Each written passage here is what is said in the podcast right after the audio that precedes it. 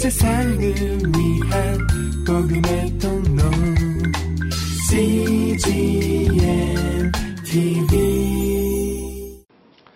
제가 가장 많이 듣는 인사는 바쁘시지요? 라는 인사입니다. 근데 그 인사를 들을 때마다 두렵습니다. 왜냐하면 바쁘다는 것 이면에 숨어있는 무수히 많은 우리가 놓치는 문제들이 있기 때문입니다. 유진 피터슨이라는 목사님이 쓴 글 가운데 왜 그 인사가 무서운 인사인지를 설명해주는 문구가 있습니다. 바쁘다는 말은 헌신의 징후가 아니라 배신의 징후이다. 그것은 헌신이 아니라 게으름이다. 목사라는 말의 수식어로 바쁘다는 수식어를 붙이는 것은 마치 어떤 아내에게 부정한이라는 형용사를 붙이는 것과 같고 또 어떤 은행가를 묘사할 때 횡령하는 이라는 형용사를 붙이는 것과 같다. 왜 바쁘다는 말이 목사에게 나쁜 단어라는 것일까요? 왜 그것을 헌신이 아니라 배신이요? 오히려 열심이 아니라 게으름이라고 말하고 있을까요? 바쁜 목사는 나쁜 목사가 되기 쉽습니다. 목사만이 아니라 모든 사람들이 그렇습니다. 바쁜 아버지는 나쁜 아버지가 되기 쉽고 또 바쁜 엄마도 나쁜 엄마가 되기 쉽습니다. 바쁘다는 것, 일이 많은 것과 바쁘다는 것은 다르죠. 일이 많아도 바쁘지 않고 분주하지 않을 수 있습니다. 그런데 일이 적어도 바쁘고 분주할 수 있는 것입니다. 우리가 흔히 시간 관리라는 말을 사용하는데 엄밀히 말하면 그 단어는 틀린 말입니다. 시간은 우리가 관리할 수 있는 것이 아닙니다.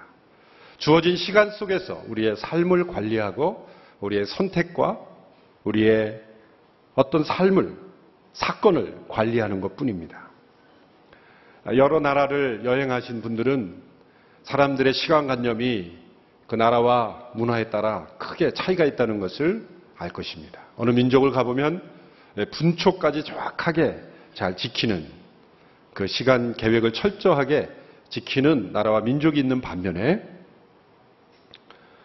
약속 시간이 훨씬 지나서 나타났음에도 전혀 미안한 기색이었고 더 놀라운 것은 기다렸던 사람도 전혀 화내지 않는 그런 민족도 있다는 것이죠. 그 미국 IBF 소속 선교사로서 남미, 라틴 아메리카에서 오래 사역했던 윌리엄 맥코넬이라는 분이 있는데 이분이 그 미국의 선교사로서 남미에서 오래 사역하면서 그 북미와 남미의 시간에 대한 엄청난 문화의 차이가 있다는 것을 깨달으면서 시간의 관점으로 문화를 두 종류로 나눴습니다. 첫 번째 그분은 미래지향적 문화, Future Oriented Culture라고 부릅니다. 그것은 대부분의 서구 사회, 또 우리도 그런 문화에 이미 익숙해져 있죠. 미래에 대한 계획을 세우고 그 목표를 세우고 목표를 이루기 위해서 이 주어진 시간을 쪼개서 관리하고 적은 시간에 더 많은 일을 할 수 있는 그래서 효율적으로 시간을 관리해야 된다라는 그런 문화, 그런 개념을 가지고 있는 것입니다. 시간은 금이다라는 생각이 있습니다. 제한된 시간 속에 더 많은 일을 어떻게 하면 할 수 있을까? 그래서 그런 관점에서 일을 하는 회사는 직원들의 일하는 분초까지 다 쪼개서 과연 목표를 향하여 일을 하고 있는가 그렇게 체크하는 회사가 되는 것이죠. 이런 문화 속에 익숙한 사람들이 만약 10계명 외에 또 다른 계명을 11계명을 만들려고 하면 이런 계명이 되겠죠. 약속 시간에 늦지 말지니라. 바로 시간을 통제하고 내가 원하는 목표를 이루기 위해서 시간을 효율적으로 일하는 것, 나쁜 것이 아니죠. 그러나 그 이면에 숨어 있는 독소가 있고 그 이면에 우리가 놓치는 면들이 분명히 있다는 것이죠. 두 번째 문화로 사건 지향적인 문화다. 이벤트 오리엔티드 컬처 그렇게 불렀는데 이것은 시간의 흐름, 시간이 얼마나 갔는가, 시계가 가리키는 시간이 얼마나 흘렀는가 거기에 상관없이 사건이 과연 충실하게 다 만족되었는가를 뜻하는 거죠. 대부분 아프리카나 남미 이런 민족에 이런 문화가 많은데요. 어느 아프리카 민족에서는 한 해가 우리가 생각하는 365일 그런 것이 중요한 게 아니에요. 332건 381이건 그게 중요한 게 아니라 한 해가 갔다고 생각하기 위해서 필요한 여러 사건들이 있는 것입니다. 그들이 생각하는 한 열몇 가지 중요한 사건들이 다 이루어지면 한 해가 지나갔다. 이렇게 생각하는 거죠. 그러니까 시간이 갔기 때문에 이제 올해가 끝났기 때문에 이건 무효가 되고 뭐 한 해의 예산이 이제 끝났느냐 또 계속 유효하느냐 뭐 이런 이 시간 중심의 이 시계를 보고 살아가는 그런 사람들이 사는 문화에서는 새해가 바뀌면 뭐든지 과거에 있는 것은 다 끝난 거죠. 그러나 그 부족에서는 한 해가 갔다라고 여길 수 있는 사건들이 다 충족되었느냐.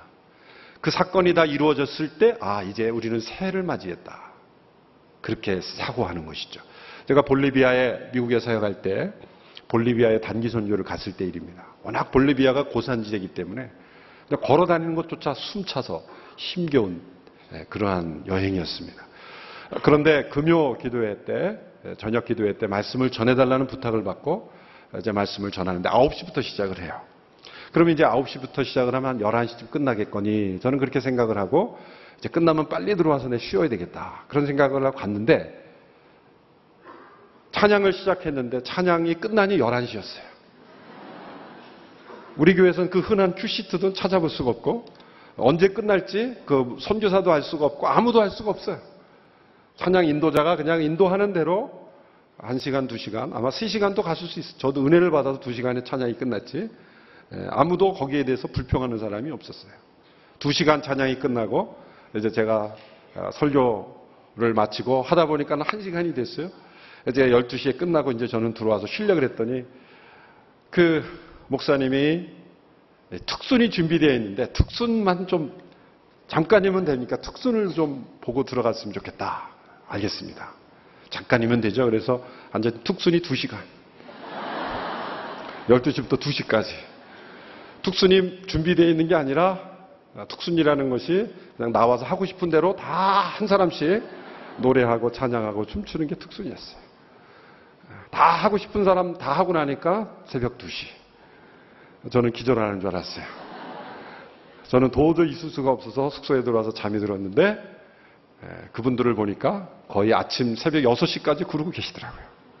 그 산간부족에. 물론 그분들은 우리처럼 산업사회에서 뭐 내일 아침 출근해야 되는 일도 없고 뭐 그런 분위기 때문에 그럴 수도 있지만 시간 개념이 다른 거죠. 시간 개념이 다른 것입니다. 우리처럼 분초를 다투는 큐시스에 따라서 모든 것이 끝나야 되는 그러한 사회가 아닌 거죠. 그분들을 과연 원시사회라고 비난할 수 있을까라는 거죠. 남미에도 그런 일이 비일비재하죠. 우리 선교사님들의 그 간증을 들어보면 어느 컨퍼런스에 갔는데 강의하기로 된 교수님이 나타나지 않는 거예요. 그 남미에서 전화해보니까 집에 계신 거예요. 누군가 상담하고 있다는 거예요. 물론 아홉 마리 양보다 한 마리 잃어버린 양이 더 중요하기 때문에 지금 나와서 설교를 해야 될 분이 안 나타나요. 그런데 놀라운 것은 거기에 있는 남미 분들이 아무도 흥분하는 사람이 없다는 거죠. 그분이 안 왔으면 다른 사람이 하면 되지. 그리고 끝나는 거죠. 시간 개념, 관념, 문화가 다른 것이라는 거죠. 사건지향적 문화. 우리는 서구 문화를 지배하고 있는 이 첫 번째 문화의 틀 속에 익숙해져 있습니다. 약속 시간이 10분, 30분만 늦어도 신뢰를 하고 있는 문화 속에 살고 있는 거죠. 그런데 이런 문화 속에 있는 숨어있는 세계관, 숨어있는 가치관은 시간은 제한된 자원이기 때문에 그 시간을 아끼고 때로는 관계나 때로는 사건이 충족되지 않아도 시간을 지키는 것을 가장 큰 덕목으로 여기고 살고 있기 때문에 어쩌면 우리는 의미 있는 사건을 잃어버리고 또 소중한 관계 또한 시간에 얽매여서 관계도 잃어버리는 경우도 있다는 것을 우리는 기억할 수 있어야 합니다. 오늘 본문 5장 16절 말씀에서 세월을 아끼십시오라고 권면했습니다. 이 세월을 아끼십시오라는 단어를 들으면 이런 미래지향적 문화에 시간 관념에 익숙한 사람들은 아 그렇지 주어진 24시간을 효과적으로 관리하기 위해서 시간을 어떻게 쪼개고 그 쪼갠 시간에 따라서 적은 시간에 어떻게 많은 일을 할 것인가를 생각하는 말씀으로 이해하기 쉽습니다. 그런데 이 말씀은 전혀 그런 뜻이 아닙니다. 원문에 충실하게 이 말씀을 번역하면 여기서 시간, 세월이라는 뜻은 헬라어로 카이로스입니다. 시간을 설명하는 헬라의 두 단어가 있죠. 물론 세 단어가 있습니다. 세 호라가 있고 카이로스가 있고 또 크로노스가 있는데 대표적으로는 크로노스와 카이로스가 있습니다. 크로노스라는 것은 우리의 시계 시간이에요. 시계가 가리키는 시간, 흘러가는 시간. 이 크로노스에서 크로놀로지, 연대기 그런 단어도 다 파생이 돼 있죠. 흘러가는 1년, 2년, 3년 흘러가는 시간을 의미하는 것이 크로노스. 카이로스라는 건 이 사건의 시간이에요. 시계가 가리키는 시간이 아니라 어떤 목적이 이루어지는 때, 그래서 갈라디아 4장 4절에서 때가 참해, 그때 카이로스가 쓰였어요. 예수님이 의식하신 모든 때는 다 카이로스적인 시간을 의미하는 거예요. 이 카이로스를 아끼라라는 단어는 구속하다라는 의미예요. 구속하다, 다시 살아, 다시 되찾으라 그런 뜻입니다. Redeem the time, 시간을 구속하라, 시간을 되찾으라 라는 의미입니다. 이 크로노스는 양적인 시간이죠. 카이로스는 질적인 시간입니다. 크로노스는 외적인 시간이에요. 그러나 카이로스는 내적인 시간이에요. 크로노스는 시계 시간이지만 카이로스는 사건을 중심으로 이루어지는 시간이에요. 크로노스가 앞서 말한 이 미래지향적인 이 서구 문화의 중심으로 된 시간이라면 이 카이로스는 사건지향적인 문화에서 더 적합한 시간이 되는 것이죠. 시계가 발명되기 이전에 사람들은 어떻게 살았을까? 그래서 달을 보고 어부들은 고기를 잡으러 나갔고 농부들은 해를 보고 농사지러 밭으로 나가고 그랬죠. 바로 모든 사람들이 사건 중심적인 시간으로 살았다는 걸 알 수가 있어요. 룻기에 보면 아주 흥미로운 기록이 나오는데 본문의 의미하고는 상관이 없지만 이제 보아스라는 남자가 룻을 책임지기 위해서 결단을 하는데 이 나오미와 더 가까운 룻의 가족과 더 가까운 친족이 있었죠. 법에 따르면 더 가까운 친족이 제일 먼저 책임을 져야 되는 것입니다.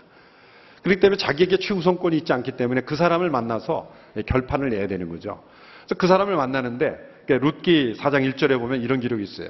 한편 보아스는 성문으로 올라가 앉아 있더라. 왜 이 보아스가 성문 위에 올라가서 앉아 있었습니까? 바로 그 친척을 만나기 위해서 성문에 올라가 앉아 있는데, 근데 왜 친척을 만나서 성문에 올라가 앉아 있죠? 그 당시엔 핸드폰이 없었기 때문이에요. 이메일도 없었기 때문이에요. 도대체 연락할 방법이 없었던 거죠. 직접 집에 가서 없으면 사람들이 가장 많이 지나다니는 성문 위에 올라앉아서 그저 하염없이 그 사람이 나타나기를 기다리는 거예요. 그러나 그것을 시간 낭비라고 전혀 생각하지 않았어요. 왜? 그 사람을 만나는 사건이 더 중요하기 때문에. 그리고 그 사람을 하루 종일 기다려서 만나고 돌아오는 그런 시대. 오늘 우리 시대를 살아가는 우리는 도저히 이해할 수 없는 그런 시간에 관한 문화인 것입니다. 시계가 발명되면서 우리에게 좋은 유익도 있지만 어쩌면 잃어버린 많은 것도 여유도 잃어버린 있을지도 모릅니다. 중요한 것은 하나님의 시계와 우리의 시계가 다르다는 거죠. 하나님의 시계는 우리가 정한, 인간이 발명한 그러한 크로노스에 의해서 움직이기보다는 카이로스, 하나님의 사건, 하나님의 목적을 이루는 하나님의 때를 따라 움직이는 하나님이시기 때문입니다. 그래서 우리가 생각하는 시기에 따르면 반드시 일어나야 될 일임에도 불구하고 하나님의 카이로스적인 시간에 의하면 일어나지 않아야 될 사건이 많습니다. 또 우리가 생각하는 그러한 크로노스적에선 일어나야 할 일인데 하나님의 카이로스는 일어나지 않아야 될 일들이 얼마나 많은지 모릅니다. 사람들은 시간은 금이다 라고 말하죠. 이것이 전형적으로 시간을 잘못 생각하는 겁니다. 하나님의 시간은 금이 아니라 생명이다. 시간은 금이 아니라 사랑이다 라고 말씀하십니다. 그래서 하나님은 서서히 일하십니다. 하나님은 절대 서두르지 않습니다. 시간이 사랑이 아니었다면 하나님은 훨씬 더 빨리 우리를 심판하실 겁니다. 하나님은 사랑이시기에 기다리시고 또 기다리시는 하나님의 인내를 보여주는 것입니다. 오늘 세월을 아끼라라는 말씀, 시간을 다시 살아, 카이로스를 구속하라 라는 이 말씀에는 시기 적절한 때, 혹은 기회라는 개념이 포함되어 있는 거예요. 그래서 영어 언어 번역에는 이 기회라는 단어로 이것을 번역했습니다. 기회를 되찾으라. 이 말씀에는 적은 시간에 어떻게 더 많은 일을, 더 많은 활동을 할 수 있도록 짜내라라는 개념이 전혀 없습니다. 시간을 중요하게 생각하지 말라는 것이 아니라, 약속을 지키지 말라는 것이 아니라, 올바른 때, 올바른 타이밍에 하나님이 원하시는 일을 선택함으로써 하나님이 주시는 그 기회를 놓치지 말고 그 기회 속에서 하나님의 뜻이 이루어지도록 하라. 그래서 너에게 주어지는 그 기회를 놓치지 말라라는 말씀이 세월을 아끼라는 말씀입니다. 구약의 에스더에서는 이 카이로스라는 시간이 극적으로 나타나죠. 이스라엘 모든 민족이 다 모함에 의해서 죽게 되었을 때, 그때 왕궁에 에스더가 왕후로 있었죠. 그의 삼촌 모르드게가 왕후 에스더에게 이렇게 말합니다. 내가 왕후의 위를 얻게 된 것이 이 때를 위함이 아닌지 누가 아느냐? 너가 왕후가 된 것이 바로 이때 이스라엘 백성들을 구원할 수 있는 바로 그 위치에 하나님이 너를 두신 그때, 바로 이 카이로스라는 거예요. 이때가 아니냐라는 거죠. 우리 모두에게 이때가 주어집니다. 나를 통해서 이루신 하나님의 뜻, 바로 이때가 아니면 할 수 없는, 내가 이 시간, 이곳에, 이러한 모습, 이러한 위치에 있음으로 인해서 이루어질 수 있는 이 하나님의 카이로스, 하나님의 뜻이 나를 통해서 이루어지도록 하시는 바로 그 기회를 놓치지 않는 것, 그것이 바로 세월을 아끼라는 것입니다. 무슨 기회를 놓치지 말고 구하라는 것입니까? 하나님의 뜻을 행할 수 있는 기회를 놓치지 말고 다시 사라는 것입니다. 16절, 17절의 말씀을 다시 한번 함께 읽겠습니다. 시작. 아끼십시오.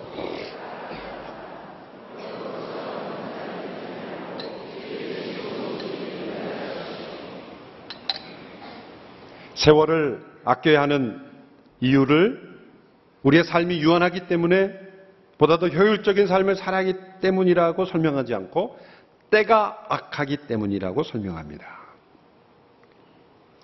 인생은 짧기 때문에 시간을 아껴서 써야 된다, 그렇게 설명하지 않고 때가 악하기 때문에 세월을 아끼라, 시간을 구속하라고 말합니다. 여러분은 시간 역시 타락의 영향을 받았다는 거죠.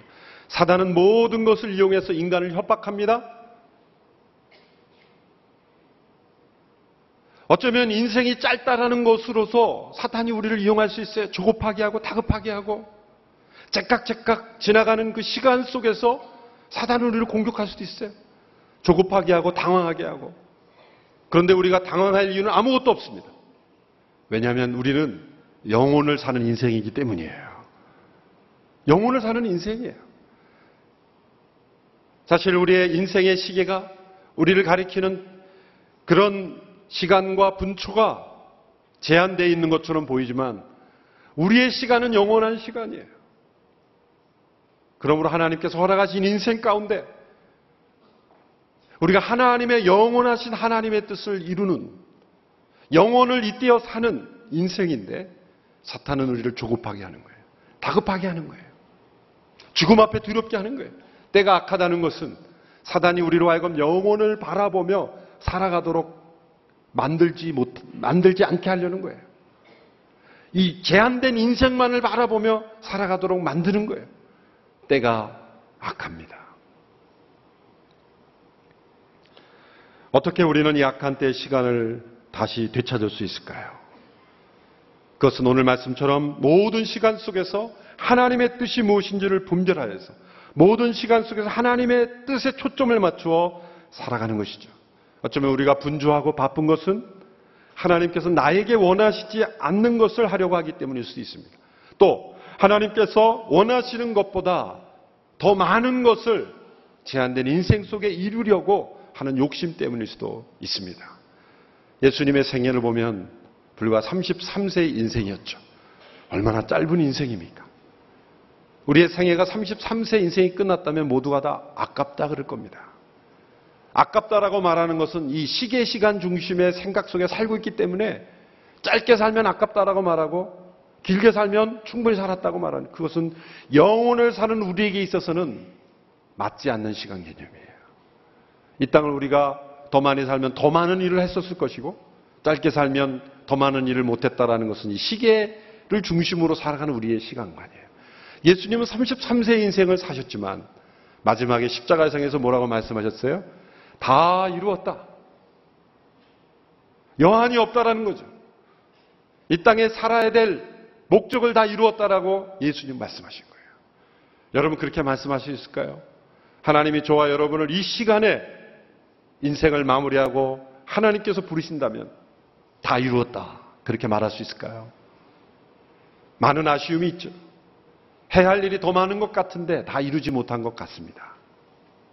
그래서 우리의 삶의 초점이 하나님의 뜻에 온전히 집중하지 못했기 때문에 우리에게는 늘 아쉬움이 있고 하지 못한 일이 많은 것 같습니다. 여러분 죽기 직전에 이렇게 말하는 사람은 아무도 없을 겁니다. 내가 회사에서 더 많은 일을 했어야 되는데. 그렇지 않습니까? 회사에서 일하지 말라는 뜻이 아니죠. 우리의 인생의 가장 중요한 소중한 하나님의 뜻에 집중하지 않으면 우리는 늘 후회할 수밖에 없었습니다. 예수님은 늘 하나님의 때를 의식하며 살았죠. 아버지의 뜻을 따라 살았죠. 그래서 어떤 경우는 내 때가 이르지 아니하였다 그렇게 말씀하기도 하고, 요한복음 17장에 보면 아버지여 때가 이르렀습니다. 이 하나님의 때를 의식하며 살아갔던 예수님의 모습입니다. 바로 그러한 인생을 사셨기 때문에 예수님은 33세의 인생, 그리고 공생에는 3년의 인생을 사셨지만 다 이루었다라고 고백하실 수가 있었습니다. 우리는 흘러가는 시계의 시간, 이 크로노스 안에서 하나님의 부르신 일을 잘 분별하여 그 일에 자신의 삶을 집중하는 것, 하나님이 나에게 하라고 하신 일을 잘 분별하고 또 내가 부름받지 않은 일에 대해서는 거절하고 하나님이 나에게 하라고 하신 가장 소중한 하나님의 뜻에 우리의 삶을 집중할 때 우리는 시간을 되찾는 인생, 사단에게 빼앗겨버린 듯한 이 시간들을 하나님의 뜻에 합당하게 사용되도록 만들 수가 있는 것입니다. 이렇게 하나님의 때를 분별할 수 있게 하기 위해서는 성령 충만해야 하는 것입니다. 18절 이하에서 성령 충만한 삶에 대해 설명하는 것인데, 여기에서 이 문맥에서 성령의 충만이 나오는 것은 어떤 성령의 은사나 특별한 사역에 대해서 설명하는 것보다는 이 문맥상 지금 하나님의 때를 따라 하나님의 뜻을 이루는 우리의 모든 시간 속에 이 카이로스의 사건이 이루어지는 삶이 되기 위해서는 성령 충만이 이루어지지 않고는 불가능하다는 것을 설명하기 위해서요. 18절로 21절의 말씀을 우리 같이 읽겠습니다. 18절에서 21절 시작. 또한 술에 취하지 마십시오. 잘못하면 방탕에 빠지기 쉽습니다. 오히려 성령으로 충만하게 되십시오. 여러분은 시와 찬미와 신령한 노래들로 서로 화답하고 마음으로 주께 찬송하며 우리 주 예수 그리스도의 이름으로 모든 일에 항상 하나님 아버지께 감사하고 그리스도를 경외함으로 서로 복종하십시오. 술 취함과 성령 충만을 대조하고 있죠. 왜냐하면 세월을 아끼는 데 있어서 대조되기 때문입니다. 술 취함의 상태에서는 결코 세월을 아끼고 시간을 구속하는 삶을 살 수가 없기 때문입니다. 술 취함의 결과는 방탕함입니다. 시간을 허비하고 생명을 허비합니다. 이 방탕은 분별과 대조되는 것이죠. 술 취함은 분별력을 잃게 만듭니다. 그러나 성령의 충만은 분별력을 가져다 줍니다. 모든 시간, 모든 상황 속에서 술 취함은 자신의 속을 드러내지만 성령의 충만함은 하나님의 뜻을 밝히 드러냅니다. 하나님의 때를 분별할 수 있게 해주는 거예요. 하나님이 원하시는 일을 할 수 있도록 분별케 해주는 것입니다. 여기서 술은 단지 알코올만 의미하지 않습니다. 이 세상의 문화를 모두 통칭해서 대명사로서 술이라는 단어를 사용한 것입니다. 우리의 분별력을 잃어버리게 하는 것에 지배당하지 않고 성령의 충만함으로 지배를 받을 때 우리는 하나님의 카이로스 를 이루는 하나님의 사건이 우리의 삶 속에 이루어지는 그런 인생을 살 수가 있다는 거죠. 19절로 21절의 말씀을 보면 이 성령 충만한 상태의 결과를 말씀합니다. 혹은 성령 충만에 이르는 길을 말씀하기도 한다고 해석할 수 있습니다. 첫째로 성령 충만하면 어떤 모습입니까? 함께 신령한 예배를 드리는 모습입니다.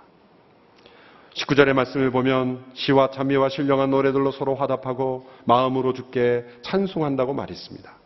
성령 충만은 예배 충만입니다. 여러분, 어느 때 우리가 하나님의 뜻, 하나님의 때를 가장 잘 분별할 수 있을까요? 예배의 순간입니다.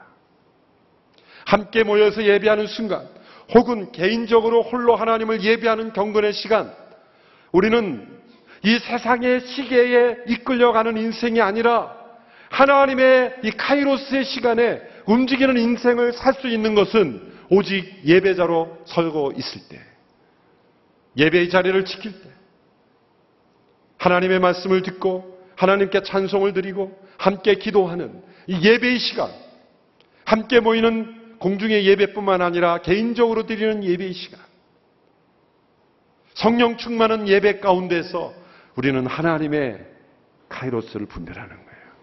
내가 어디로 움직여야 될지, 이때가 과연 하나님의 바로 그때인지, 우리는 내가 세상적으로는 이 문제를 이렇게 하겠다고 약속했지만 때로는 취소해야 될 때가 있고, 만나야 하기로 했지만 만나지 말아야 될 사람이 있고, 만나고 싶지 않았지만 만나야 될 사람이 있고, 예배 때 성령이 우리 가운데 임하실 때 우리의 모든 삶의 계획이 변화될 수 있다는 거예요.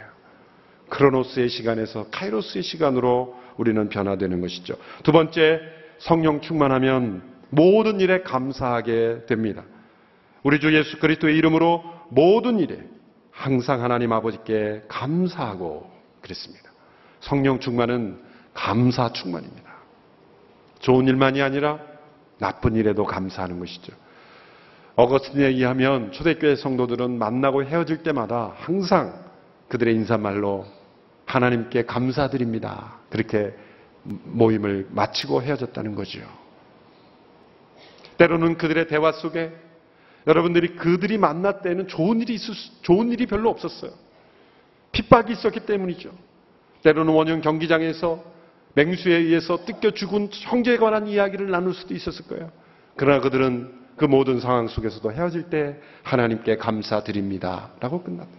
이단이 횡행하고 출현하고 있을 때도 그들은 하나님께 감사드립니다. 여러분, 우리가 왜 많은 삶의 선택에서 잘못된 선택을 할까요? 감사가 없을 때 우리의 마음은 흐트러지는 거죠. 아무것도 염려하지 말고 오직 모든 일에 기도와 간구로 너희 구할 것을 감사함으로 하나님께 아뢰라. 그래 모든 지각에 뛰어나신 하나님의 평강이 너희 마음과 생각을 지키시리라. 우리가 모든 일에 감사할 때 우리는 하나님의 평강 가운데 분별할 수 있게 되는 거죠. 나를 지키는 겁니다. 세 번째로, 성령 충만하면 서로가 서로에게 복종하게 됩니다. 21절의 말씀 우리 다시 한번 같이 읽어볼까요? 시작! 그리스도를 경외함으로 서로 복종하십시오. 성령 충만은 순종 충만입니다. 성령 충만함은 결코 자신의 주장만을 고집하지 않습니다. 그리스도를 경외함으로 서로가 서로에게 복종하는 것입니다. 어떤 사람이 성령 충만하다고 주장하면서 자신의 의견은 절대로 포기하지 않는 것은 성령 충만이 아닙니다. 자아 충만이요, 고집 충만이에요. 고린도 교회에 그런 분들이 있었죠. 고린도 교회, 온누리 교회가 아니라 고린도 교회. 고린도 교회 성령의 은사와 역사가 많이 나타났습니다. 예배 때 예언을 하는 사람들도 있었어요. 예언하는데 본인이 생각하기에 성령 충만한 거예요. 그래서 이 메시지를 회중에게 전해야 되는 거죠. 계속 얘기하는데 다른 사람이 얘기할 시간을 안 주는 거예요. 혼자다 말하는 거예요. 본인은 성령 충만해요. 그래서 사도 바울은 이렇게 말하는, 그만해라. 그건 성령 충만이 아니다. 왜? 성령 충만의 마지막 열매는 뭡니까? 절제, 셀프 컨트롤. 절제의 열매가 없으면 성령 충만한 게 아니다. 성령 충만으로 시작했다가 자기 충만으로 끝나는 경우도 많은 거예요. 성령 충만은 자기가 충만하다고 주장하는 것이 아니죠. 주변의 사람들이, 아, 이분은 정말 성령 충만함. 그 성령 충만의 모습은 어떤 모습이에요? 그리스도를 경외함으로 서로가 서로에게 복종해 주는 것. 다른 사람의 의견도 기꺼이 따라주는 것. 정말 진리가 아닌 것에 따르라는 게 아니라 이래도 좋고 저래도 좋은 것은 서로가 서로에게 따라주는 것. 왜? 상대방을 경외하는 게 아니라 그리스도를 경외하기 때문에 서로가 서로를 복종해 주는 것. 이거는 평등보다 훨씬 더 한 차원 높은 거죠. 평등은 모두가 다 같다고 주장하기 때문에 각자의 보이스를 주장합니다. 천국은 평등이 아니라 서로 복종하는 공동체입니다. 여러분이 아름다운 모습이 성령 충만함을 통해서 이루어지는 것이에요. 그리고 이런 모습을 통해서 우리를 향한 하나님의 카이로스가 이루어지는 거죠. 하나님의 카이로스는 어떤 공동체를 통해 이루어집니까? 성령으로 인도함을 받는 공동체. 함께 예배하고 모든 일에 감사하고 그리고 서로가 서로에게 복종하는 성령의 인도하심을 따라 사는 성도들을 통해 하나님의 시간 계획은 이루어지는 것입니다.